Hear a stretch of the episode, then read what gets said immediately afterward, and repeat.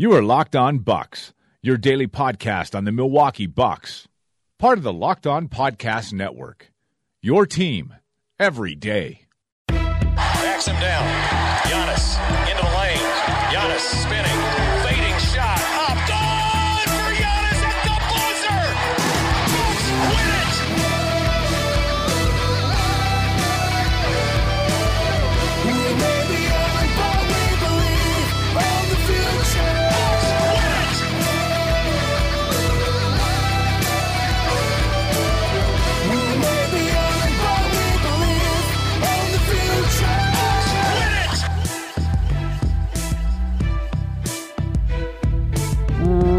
Welcome to Locked on Bucks. I'm Eric Nehm, ESPN Wisconsin Milwaukee Bucks reporter, and joining me as always is my good friend and the founder of Brew Hoop, Frank Madden. Frank, Bucks lost this one tonight, uh, 92-87. At one point on Twitter, I referred to this game as trash, um, and then total trash. And I don't know if people got upset about about that because I mean it ended up being a close game in the end, uh, but I just thought both teams played badly. Um, that I, again, it was close in the end, and the Bucks had chances to win it, um, but I don't think uh, that it was really a very good basketball game from from either team. No, I mean, uh, from the Bucks' perspective, obviously pretty easy to look at some of the numbers here. I mean, 37% shooting from the field, 27% from three. Um, by far, you know, their worst shooting game of the series. Offensive rating of just 91.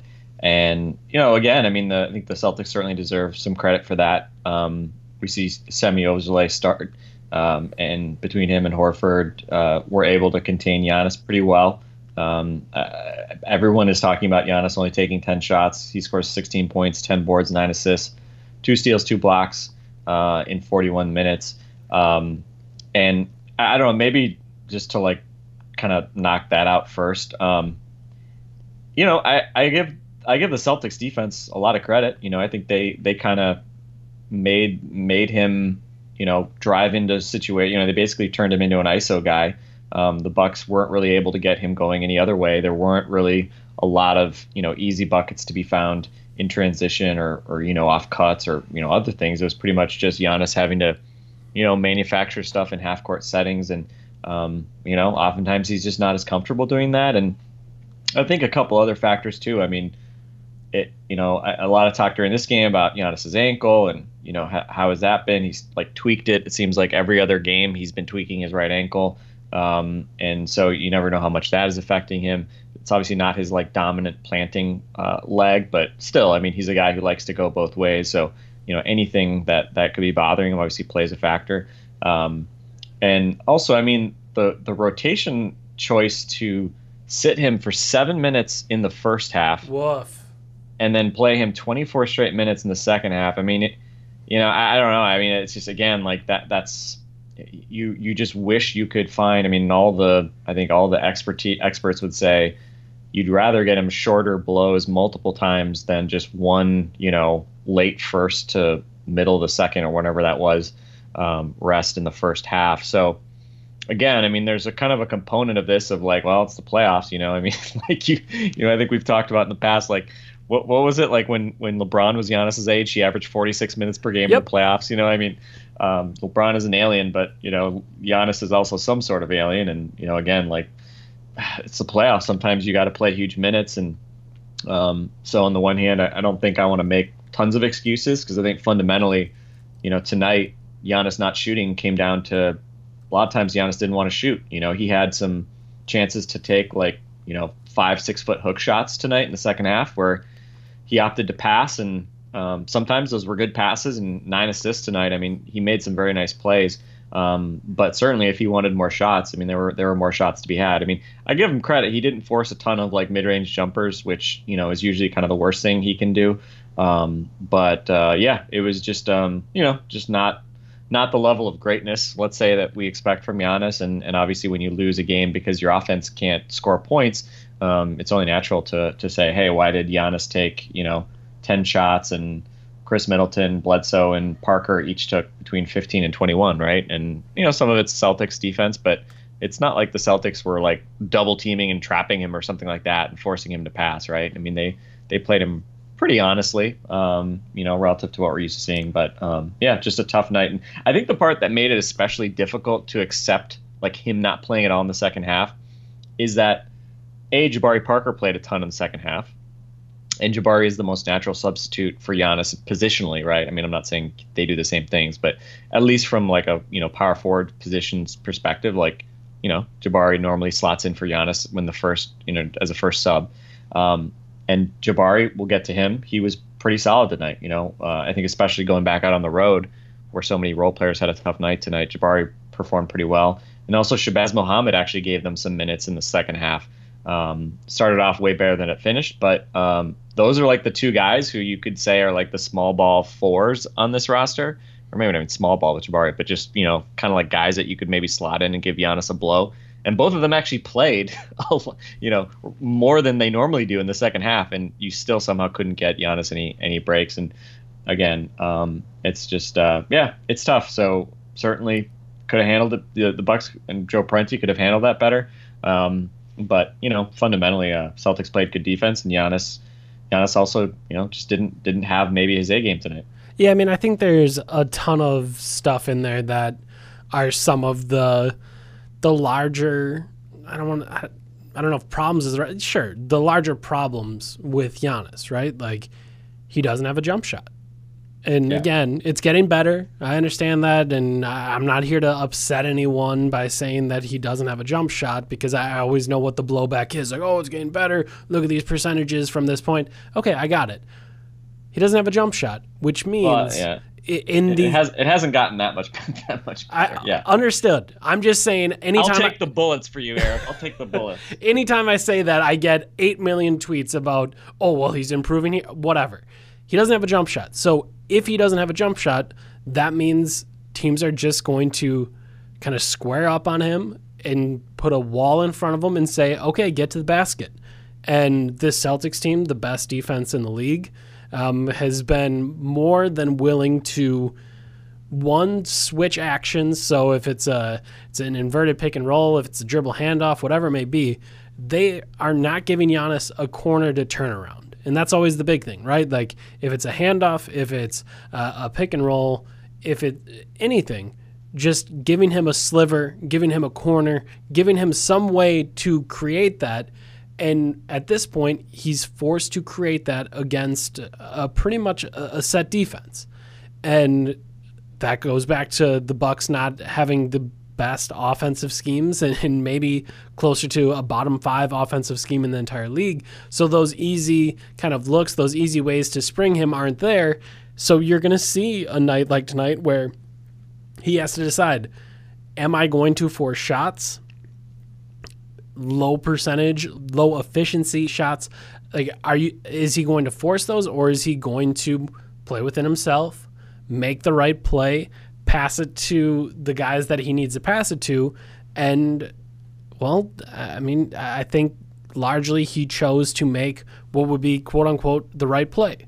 Right, like he saw bodies, he saw open shooters, and he'd kick it out. It it doesn't help him any that the Bucks were nine of thirty three from three, because he was the one kind of helping create a number of those looks. Uh, I mean, you circle Tony Snell's 0 for 5, Matthew Dellavedova's 0 for 2, Thon Maker 0 for 3, Malcolm Brogdon 0 for 2. Um, just guys not hitting those shots, and he was the one that helped create a number of those, and he doesn't get to benefit from those. So instead of a a 12 to 13 assist night. It's just a nine assist night. Uh, and I, I don't know, like it, this, this, uh, this is at the core of really most Giannis things, right? Like, how does he figure out how to get to the next level? How does he figure out when the right play is to make the right play and when is the right play to force some of his own action? And maybe that wasn't the right play tonight. Maybe he did everything right and the Bucks didn't, just didn't make shots. I would be I'd be totally okay with that. I'd be totally okay with thinking that was that that was the outcome of what happened tonight, but it is something that just kind of is underlying in any uh, look forward on this Milwaukee Bucks team. And I I know I saw a bunch of, geez, this is coaching malpractice that Joe Prunty didn't get him more shots. He had the ball a lot. Yeah, it, it was it was in his hands. If he wanted shots tonight, Giannis could have had shots. He didn't want shots. So uh, again, I understand blaming Joe Prunty. I understand blaming the Jason Kidd staff for not having a better offensive scheme. All of that is fine. But to say Giannis didn't have the ball enough, I, I would call that BS because Yeah. he did. He, he had the ball enough. He just decided that he didn't want to shoot, which again might have been the right decision because maybe he wasn't feeling it, or maybe they were going to force him into bad shots.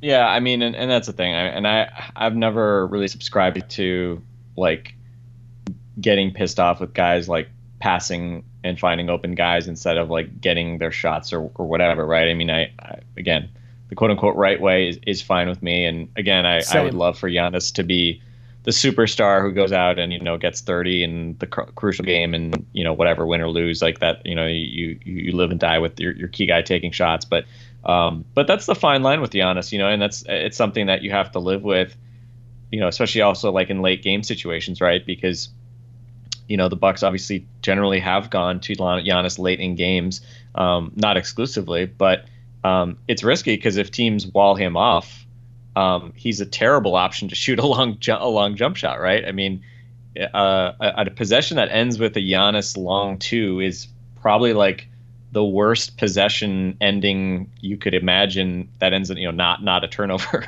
like eh, you know you look at just you know I mean Bledsoe's super frustrating with um, with his long twos. We saw way too many of those tonight. Um, but you know he's a 39% long two shooter. Giannis is a 34% long two shooter. You know, I mean, it- it's just one of those things. Like Giannis is bad at, at long twos um, and just jump shots in general. He's gotten better at threes, but he's still bad at long twos. And um, again, like it's just a, a horribly horrible way to end a possession. But you have to live with them because you know, in no small part because if you don't give the ball to Giannis and let him dribble drive, I mean, he's not going to be able to get to the rim every time. Sometimes he has to pull up and try to keep defenses honest. So you know, it's just kind of the push and pull of of a guy trying to you know build out his game, develop, and um, find that balance. So anyway, I, I, I'm I'm not as um, I, I saw Nick So Friedell like I saw Nick Friedell like asking about like all the because I think like the, like ninety percent of Nick Friedell's Buck stuff is like about how many shots Giannis got like in late games or overall games or whatever and Yep. whatever. I'm kind of over it, but um, you know, it's I know it's like what everyone wants to talk about,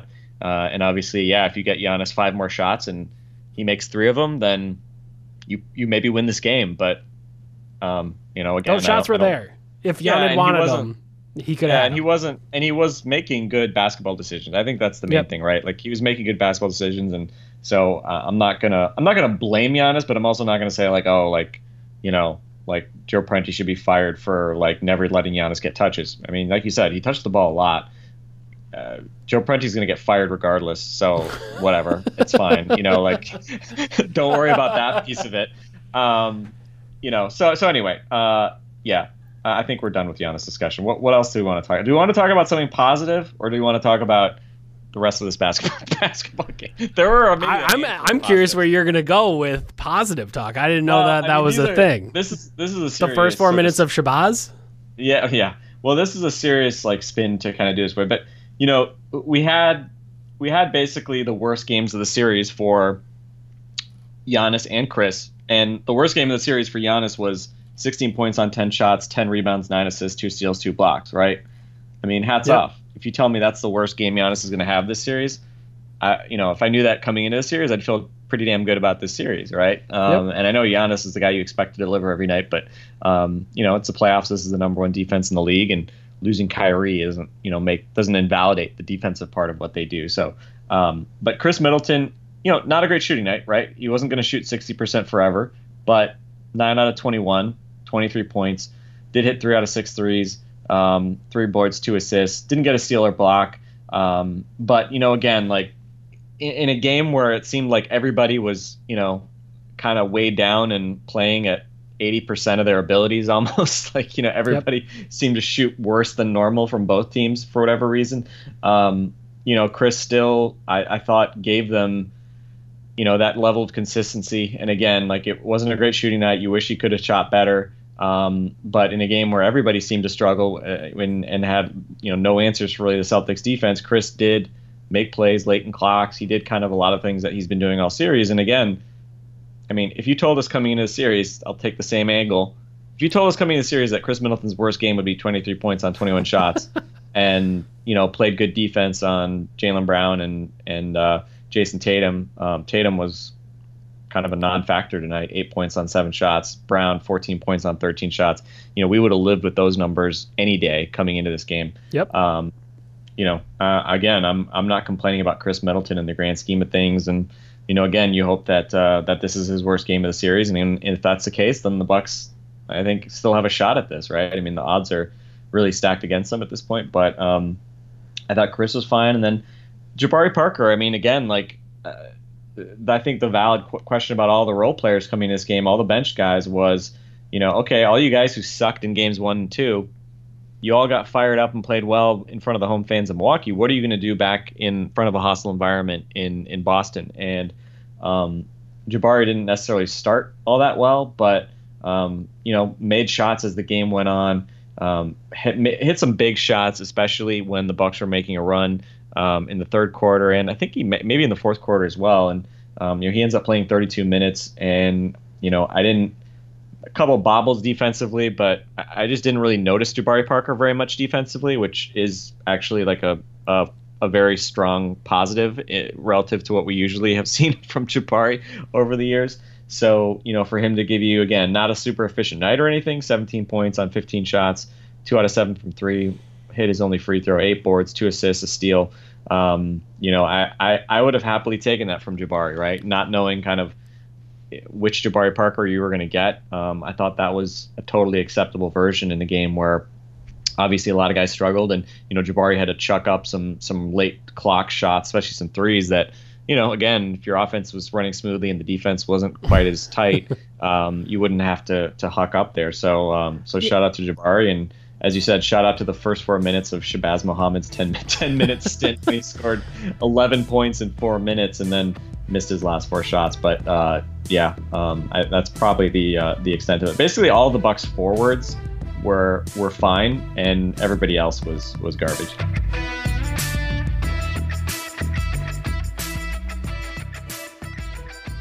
Yeah, I was gonna say with with Jabari, I thought there was maybe a, a couple possessions. I can think of the one closeout in the in the corner in the first half that Jabari didn't get to, and uh, maybe one or two others where he blew coverages. But for the most part, I thought, like you said, if Jabari is invisible on defense or not extremely noticeable. I think that's a win defensively, and I thought that's what he was for most of the night. Um, obviously, you want him to hopefully be a little bit more efficient than seven to fifteen for seventeen points. But I thought there was a couple shots that he hit that were big. Um, I, I thought he had that monster sequence where. Game was Got all his rebounds, right? Got game like was rebounds. and, yeah. totally out of control and awful and terrible. Uh, and then they go back and forth a couple times, and that sequence ends with a Jabari Parker and one. And then the next possession, uh, I think he grabs a defensive rebound, then he grabs an offensive rebound, and he throws it down with two hands and cuts it to a four point game. And this was another one of those games where the Bucks were able to cut it to four and then no more. Uh, they couldn't get it any closer uh, than those four points. And I I just thought there was there was certainly enough moments from Jabari Parker where you thought, okay, you know what, um, it may not be perfect, it may not be exactly right, but you can take that, right? Like you can take him uh, in 32 minutes, 17 points, 7 to 15 shooting, uh, 2 of 7 from 3. You wish uh, one more of those goes in and makes his night just slightly more efficient.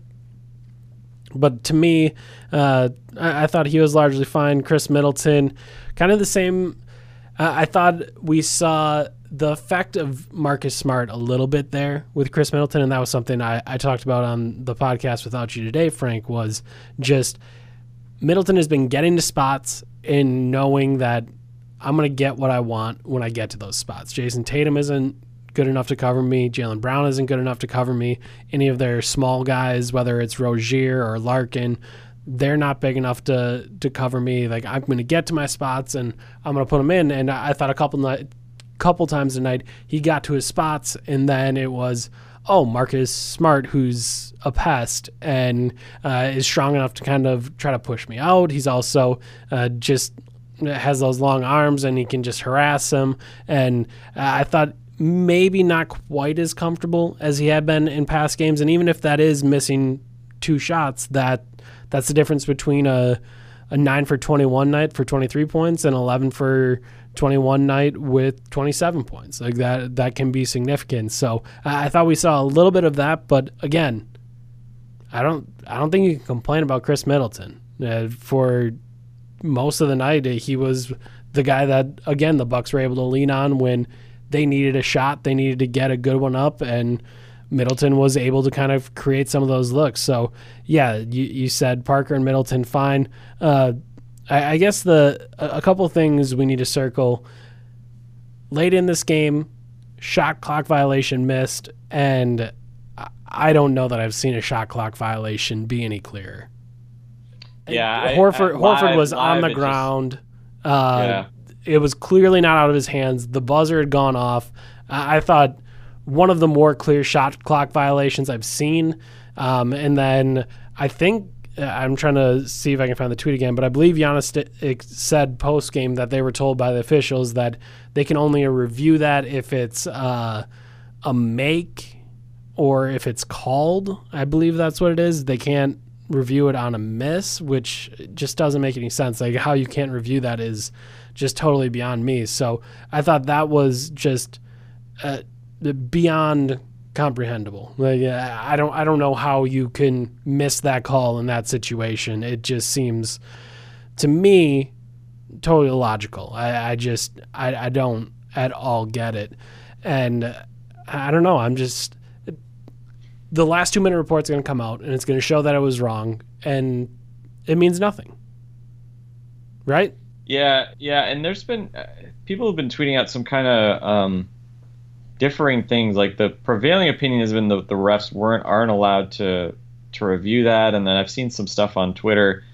Uh, uh, here I'm just looking at a, um, a friend of the pod, Cody Lorenz, actually tweeted out um, a, a screenshot from NBA.com um, about uh, that seemed to suggest that they could in the last two minutes. Um, that basically, if the game clock does not stop after a missed attempt, officials will stop play during the first pause in action prior to any change of possession when conducting the review.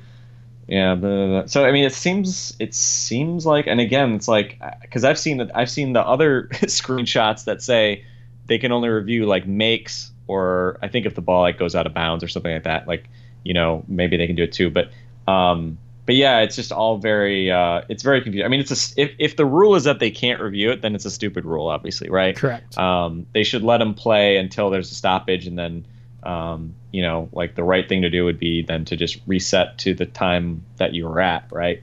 Um, so anyway, it's it, it's a bad it's a bad thing. I mean, it was a bad call. It was uh, live. I I thought it was clearly in his hands, and I assumed, oh, this is going to get replayed. But the problem again is, I mean, the Bucks don't get the rebound, which um, you know, interesting. We haven't really talked a lot about. And we mentioned Ojeleye coming to the starting five. I mean, this was a decidedly smaller Boston team than we've seen uh, in you know the first four games. Uh, Baynes only plays 10 minutes. Horford 38. So basically, they played two centers. They played at one center all the time, and they pl- never played any of the kind of like two big lineups that we'd seen and that had started. And lo and behold, the Boston Celtics did not get any offensive rebounds today. They only got the Bucks had an 86% defensive rebound rate, which is basically the same as the Celtics. Um, so the Bucks totally kind of cut out all the second chance opportunities, and there were plenty of them with Boston, like the Bucks, also struggling. Boston shot 42%, so not as bad, but um, but yeah, I mean it was a killer because they end up getting the ball back and draw a foul kind of immediately, and um, you know you think, oh, okay, they're gonna they're gonna review this and give the Bucks the ball, and um, obviously that that's not what happened. And I gotta say- we'll, we'll always have the last two minute report, Eric. We can take solace in that. but I'm and I sure. think the, and I think and I think the Bucks were down five right at that point, and I think it was a minute 19, and then Yeah. they they eventually didn't get the ball back until 49 seconds left, I think. Um, so Well, the good total- news is even if that does happen in the last two minute report, somehow the Celtics fans will take it and say that they were wronged in some way because Yes. apparently it only goes in their direction. But uh, I'm not even mad about that offensive rebound. You got a shot clock violation. Yeah. They got that possession's over. I don't, I don't care if you don't box out. Like, you don't need to defend 24.1 seconds. You defend 24 seconds. You did it, and I, I can't I can't be mad at you for not getting it because you exerted yourself to the fullest extent to get the shot clock violation that earns you the possession, and then it didn't occur. So, um, I, again, I, I just can't imagine getting that call wrong in that situation. Um, a call may be wrong in this situation. Shabazz Muhammad closes out this game, and I, I told you this before we started recording. I thought this was just another one of those moments in the Jason Kidd School of Coaching where you wonder, like, what are you doing, man? Because Shab- Shabazz was great in those four minutes. Uh, I think 11 points in four minutes, maybe 11 points in five minutes, Yeah. something like that. And what you do there, to me at least, is you pat Shabazz on the back and say, Thank you, Shabazz. We needed that. That was huge. You'll get another chance in game six when your spot in the rotation comes around. We're going to go with our horses, and Malcolm Brogdon is going to come back into the game because we know Malcolm Brogdon can execute uh, defensively. We know Malcolm Brogdon hits big shots offensively, and we know Malcolm Brogdon spaces the floor for Giannis Antetokounmpo. You know all of those things. He's proven it in clutch throughout this series. He's proven it in regular play, if you want to call it that, throughout the series. He's proven that from the moment he stepped on the floor in Milwaukee. So to me, it was just it was just a spot where again the Bucks had chances. The Bucks could have won this game. Uh, the Bucks could have scored better offensively, um, but I, I, just I couldn't really. I couldn't really handle seeing a crunch time lineup that had Shabazz Muhammad in it. And again, he didn't he didn't do anything wrong. He absolutely did not. He came out and flat out killed his minutes. He was awesome in those minutes. He kept the Bucks in it. He gave them a chance, and that's all great.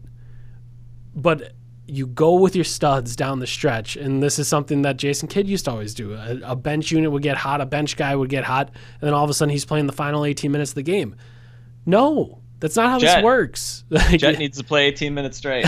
like that that's just not play how this works. Like it's great that that role player helped out and did a great job for you. Good. Reward them in a different time. If this was the 41st game of the season, maybe. 62nd game of the season, fine. But in the playoffs, I I just I just can't handle a Shabazz Muhammad crunch time lineup. It just doesn't make sense to me. Yeah, and Brogdon plays 19 minutes for the second time in a row in, in the Boston games. He's played 19 minutes in game two, which we thought was weird. Um, he plays only 19 minutes tonight. I mean, he didn't play well, right? I mean, one out of five from the field, missed two threes. Um, and and again, I mean, he really has not been particularly good since coming to the starting five. At least not he hasn't like been scoring particularly well. Um, but kind of what we said yesterday, you know, I, I don't really think Brogdon needs needs to start Nope. but he probably should be finishing, right? I mean, Absolutely. uh, you know, just in the grand scheme of the universe, I'm gonna expect Brogdon to be better than Shabazz Muhammad, and I realize I'm slandering the Bucks season leader in PER and net rating and true shooting percentage in Shabazz Muhammad. That's right, Shabazz. You played well this year, and you continue to play well. Now. I mean, Absolutely. Shabazz, I mean, all of us that ripped Shabazz is a horrible signing. I mean, like he, he- there, there's no way you could have gotten like more out of your 117 minutes from a random dude that you No. signed at the end of the year. Like he was remarkably good.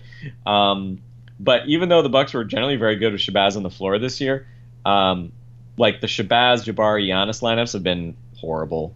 Uh, the Shabazz, Jabari lineups have been horrible.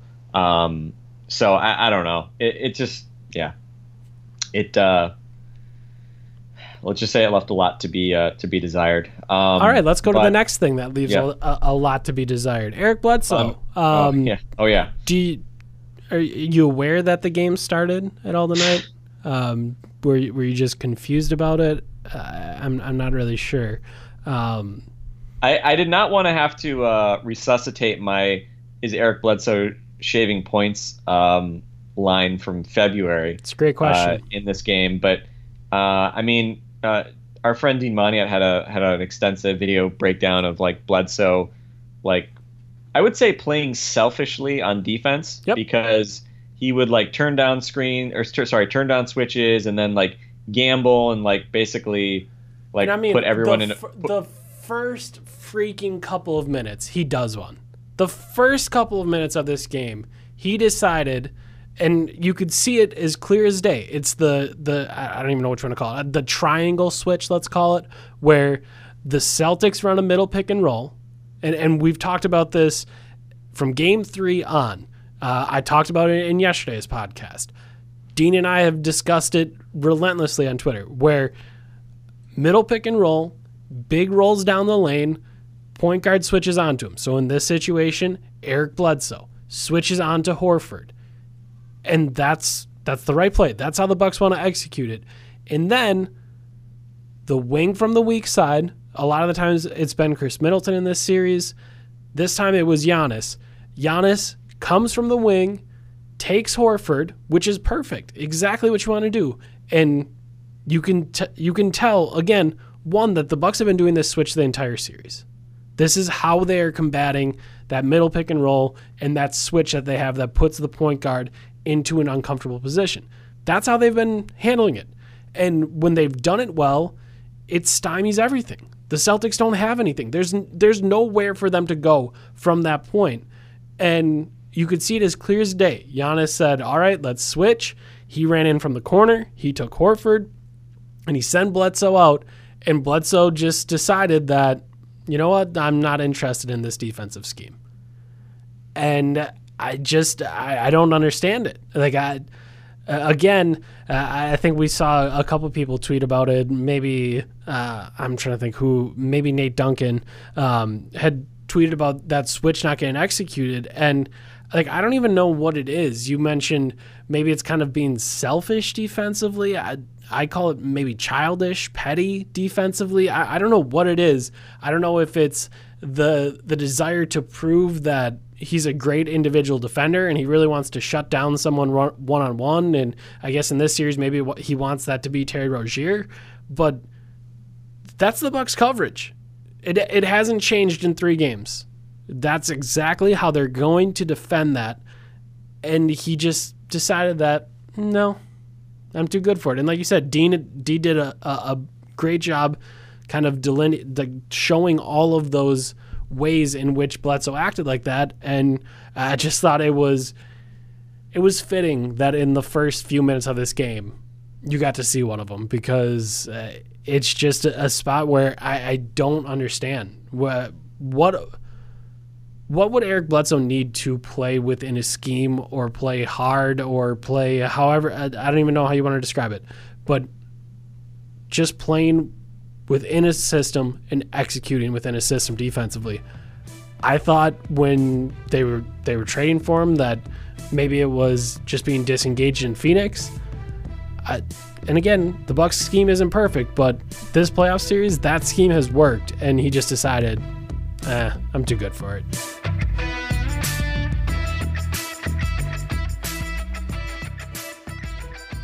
Yeah, and the, I mean the, the the thing that's interesting, and I mean there's a lot of like, you know, justifiable frustration over Bledsoe in this series because, especially with Parker now having three straight games, I mean Eric Bledsoe's been the obvious guy who, among the Bucks' kind of key regular rotation guys, he's the guy who stands out the most for really disappointing and and just and it's not even just like oh he just can't make a shot. It's he's not making shots. Oh and he's also like actively looking like disruptive and not playing not making the right play not not like following scheme on defense and it's it's just like difficult to understand because i mean and, and it's kind of funny too i mean it's like we have to kind of divorce like what we're seeing now from like what we've seen all year because again, I mean, Bledsoe's always been like a, a spot picker defensively, right? Um, Yep. And he would probably get away with that more in the regular season. Um, but he was a very effective player in the regular season. I mean, I actually he had a better like net on off rating than Giannis this year. I mean, he, the Bucks were worse without Eric Bledsoe than with Giannis this year. I mean, like when you when you look at like how good they were with him, he was like plus five. Giannis was like plus three point six. Um, and they were, I don't know, like very bad without him. And obviously, a lot of that's because like they literally had no point guard for two months. So there's there's definitely reasons why that data is a little skewed. But the Bucks needed Eric Bledsoe on the floor this regular season to be good. I mean, that's just that's Yep. just how it was. I mean, he had the second best RPM on the team. You know, he he was I think top 15 among all guards in RPM or point guards in RPM. I mean, you know, it's not like some crazy thing to say that Eric Bledsoe was an effective basketball player this year. I mean, he was like, you know, so it, it's just such a killer because, I mean, Delly had two good games in Milwaukee, and then you know him and Thon turned into pumpkins when they left the state of Wisconsin. Delly like couldn't even bring the ball up because they just decided to pressure him, and they had to have like Giannis bring the ball up. And you know, again, Delly does his Delly stuff on defense, and that's helpful. Um, but you know, if you do- if you can't make an open three, then it, stuff becomes a lot harder offensively, especially on a night like tonight where other guys aren't making shots. So, um, you know, just playing Delly a bunch more minutes, I don't. I mean, I don't think that's the answer. I mean, I think we've.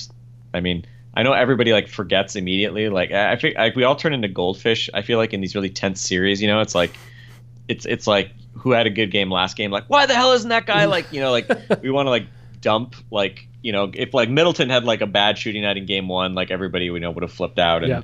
You know, it's like why isn't Sterling Brown playing, taking some of his minutes or whatever? You know, I mean, it's just like that's kind of the way Yep. things go. I get it, um, but it's it's so tough with Bledsoe because I mean he's had one like solid game, one basically average season like season average game, which was game three, and other than that, he's been just such a clear. And like negative isn't even the right word for it because I mean the Bucks have like out. I mean the Bucks were positive with Bledsoe on the court in game one. They were even tonight. I mean somehow the Bucks have still been very passable with him on the court He's just Um, underperforming. but he's just underperforming and he's doing it in such frustrating ways and and I think that obviously like tonight him jacking up early long twos um uh, in uh, you know again like is is another of these things where he just the things he does that are not smart are just like so obvious and it's just so frustrating Yep. because it's like why are you doing that you know A Bledsoe transition turnover in the first, like the first three minutes was like everything that you get furious at Bledsoe for doing. Like you had that uh, missed rotation and then a Bledsoe transition turnover. It was his only turnover of the night. Yeah His only one, but and he only had one foul too tonight which is kind of crazy right like you think of him as like having all this foul trouble and being like all making all these stupid plays his only foul is a flagrant foul off Yeah. the ball and it's all on- stuff that's just Rozier. so obvious. Like Eric, Right. what are you doing? Type of stuff, and you just watch it and and wonder. And the crazy part was um, whoever was doing the the NBA TV sideline coverage said in the huddle, like Bledsoe, I think it was like midway through the second quarter, Bledsoe said like, "Hey guys, we got to wake up." It's like, uh, dude, dude, Yeah. uh, are are you are you shitting me right now? like, you're you're like, I mean, uh, yeah, You're the Hey. one that needs to be Yeah. woken up. How, You need to how are you doing that man. while you're sleeping? You're sleeping right now. How are you Yeah. telling everyone else to wake up? Yeah, it's Yeah, yeah. I mean, and that's what's killer. It's like if the Bucks were just bad with Bledsoe all year, then it's like, well, shame on the Bucks for just you know, you know, having this bad guy that they could just continue to play. I mean, he, he's he was their third best player this year. Yeah. It wasn't close. Um, the last three months of the year, I mean, you could argue he was close to Middleton in terms of his contributions. Um, and so it's just such a killer that like game after game after game, he has just like, I mean, just cost you possessions left and right on both ends. And I mean, again, it's like typical Bledsoe. He somehow ends up with more shots than points, or more points than shots tonight. Five out of fifteen. It's two out of five threes, 16 points, five boards, three assists, three steals, a block, as we said, one turnover, one foul. You know, the box score doesn't really suggest just how frustrating he was. And again, it sort of sort of speaks to the fact that he'll still end up, you know, drawing. He'll draw a couple fouls. yep. He hits a couple threes in the second half. You know, he does enough, but just because of the way he does the things that are bad, it just feels so much more obvious. And you know, it you just you just wonder, like, man, if you could just frickin' put a shock collar shock collar on him and just be like, bad Bledsoe, don't do that. Yeah. Um, it's just tough. But I mean, to be clear though, like uh, more Brogdon, I think could be an answer. Although again, Brogdon was bad tonight too. Um, but just don't tell me like, oh, they need to play a lot more Delly. Like, eh, uh, please, like, we're not goldfish. The last two years, we've seen what Delly does. Like, Delly has a role. okay, 15 minutes, I'm okay with that. If he's having a good night, then play him more. But tonight, I, again, I don't think tonight was the night where you play Delly extended minutes because he just, again, I don't think Delly had it either. All right, uh, talking a little bit about Thon, you mentioned him earlier. Uh, he has two points tonight, one of five from the field, 0 for three from three, uh, two rebounds, no blocks, no steals, uh, six personal fouls for him tonight. I, I thought, I didn't think it was a terrible game from Thon.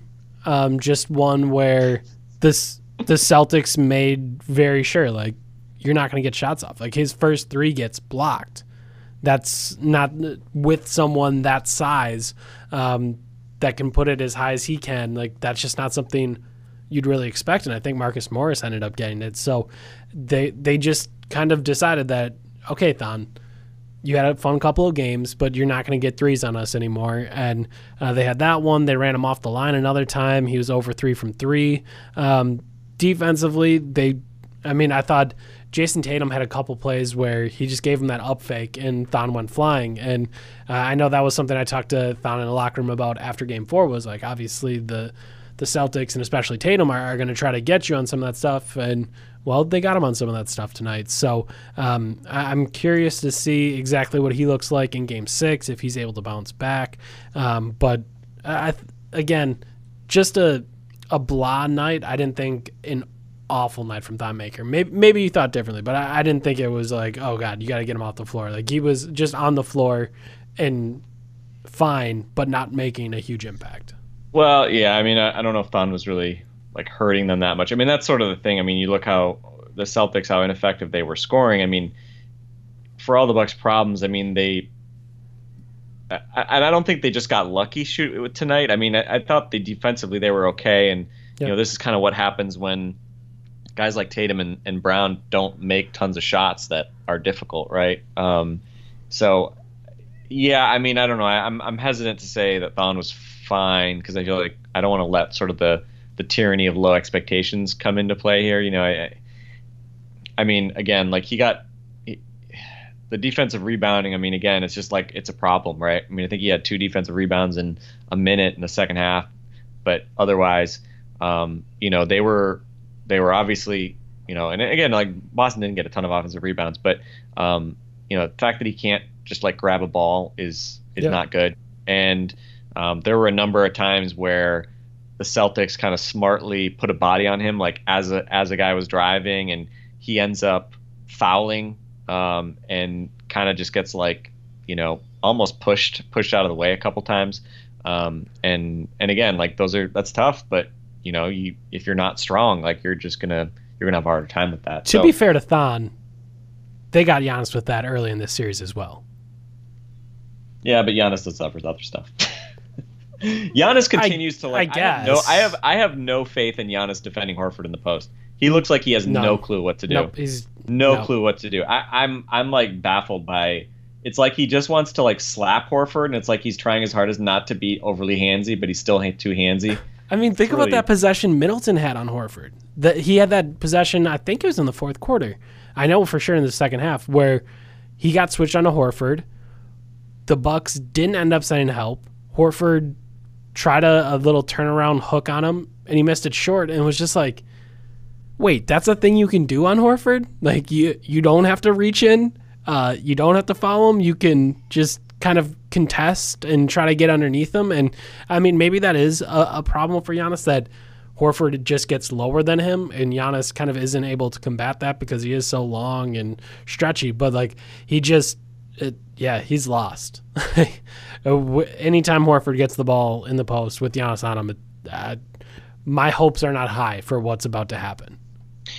and it'll be interesting to see. Um, it'll be interesting to see kind of how they they this kind of works going forward because presumably we're going to see, you know, no double big lineups in Game Six. We'll presumably see you know Ojeleye start again, and you know basically just one center at a time.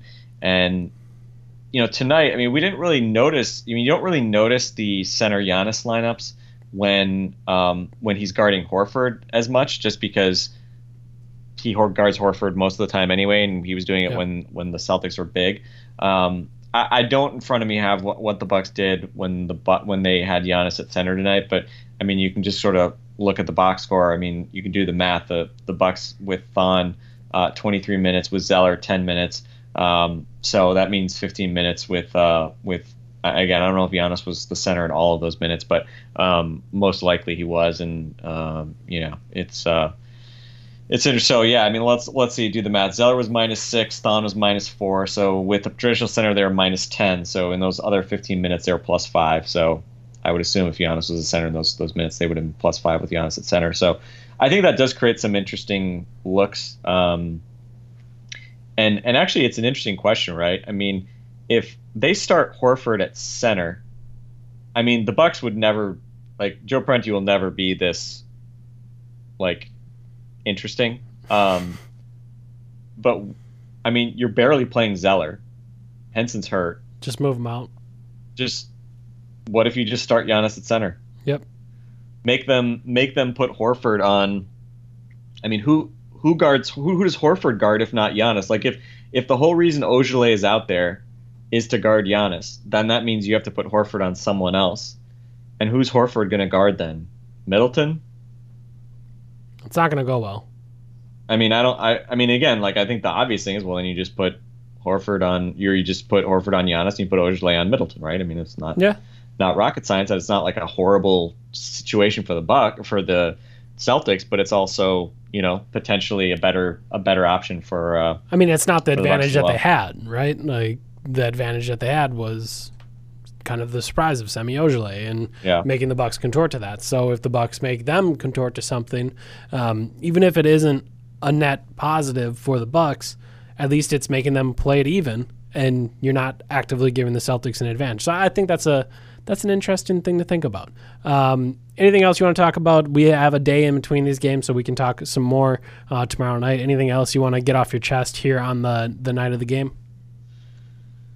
Uh, not really. Um, Okay. I, I was actually not that stressed during this game. I uh, my wife was out and I was watching over my uh, three month old daughter, which kind of makes you have to be a little chiller.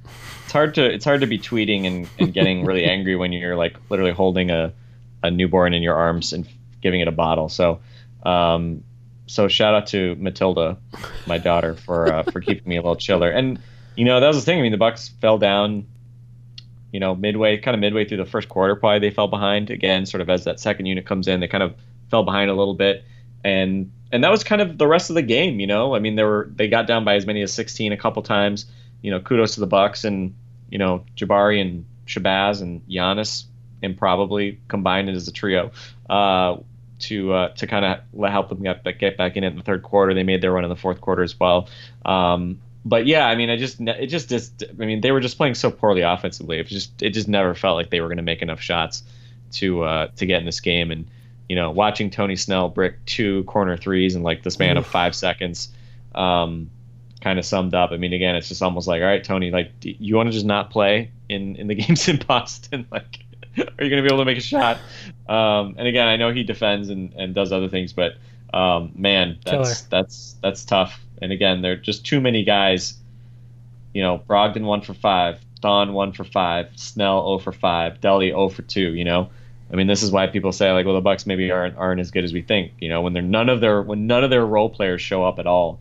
Um, you know, and and again, I'll make an exception for Shabazz, but um, but it's uh, it's just tough, and yeah, it just felt like the Bucks were were going uphill the entire game, as you said, never got closer than four, so you know they just never really had that chance to kind of get over the hump, and I mean, I feel like that's a a story we've said too many times, right? The Bucks dig a hole early and and just can't get over the hump. Somebody tweeted me and said this is a a classic get over the hump game trademark Eric Nehm, and I was like, that's not a trademark I would create, getting over the hump, but it's certainly a thing that the Bucks have done throughout this entire season. Like they just have these games where they get to that spot. Sometimes it's two, sometimes it's four, sometimes it's six, and they just can't get any closer. And they have chances. Uh, Bucks had, I think, a couple of possessions where they had threes that could have gone down to get it to one. They had twos that could have got it to two. Had a free throw that could have got it to three. Like they they had their chances to get closer than four, just couldn't do it. Bucks lose 92-87. They will come back to Milwaukee on Thursday, and I'm trying to think through we need to see exactly what happens in Spurs Golden State. Uh, but the Sixers did win their series, or did win Game Five and close out their series against the Heat. Uh, so that I think eliminates at least one of the possibilities. Like if there's going to be three game sixes, I believe the Bucks were going to move to seven o'clock Central Time on NBA TV, and now that scenario is gone. Um, so I think it'll either be, I think we're either looking at seven o'clock on TNT, or we're looking at maybe eight. No, six. It's got to. I think it would be the early one if San Antonio and Golden State get through it. I forgot all the scenarios, but uh, we can update you on that tomorrow. I'm sure you'll hear uh, before the podcast uh, tomorrow. You'll see it on Twitter or something like that. All right, Bucks lose 92-87, down 3 to 2 in this series back against the Walls. They come back to Milwaukee on Thursday. Uh, I was going to say a rough night for Giannis, but Giannis 16 points, 10 rebounds, 9 assists, 2 steals, 2 blocks, 5 of 10 from the field. Uh, decided to try to make the right play throughout the night tonight. Made the, uh, I mean, largely made good decisions. Just uh, didn't end up scoring a bunch or taking a bunch of shots. Khris Middleton, 23 points, 3 rebounds, 2 assists. Jabari, 17 points, 8 rebounds, 2 assists. And Eric Bledsoe, 16 points, 5 rebounds, 3 assists, 3 steals. All right, that's going to be it. Oh, you know what? Shabazz, I'll throw you in there as well. 11 points for Shabazz Muhammad. Uh, did it in his first four minutes of the game. Bucks lose 92 87. For Frank Madden, this has been Eric Nehm. This has been Locked on Bucks. We will talk to you tomorrow.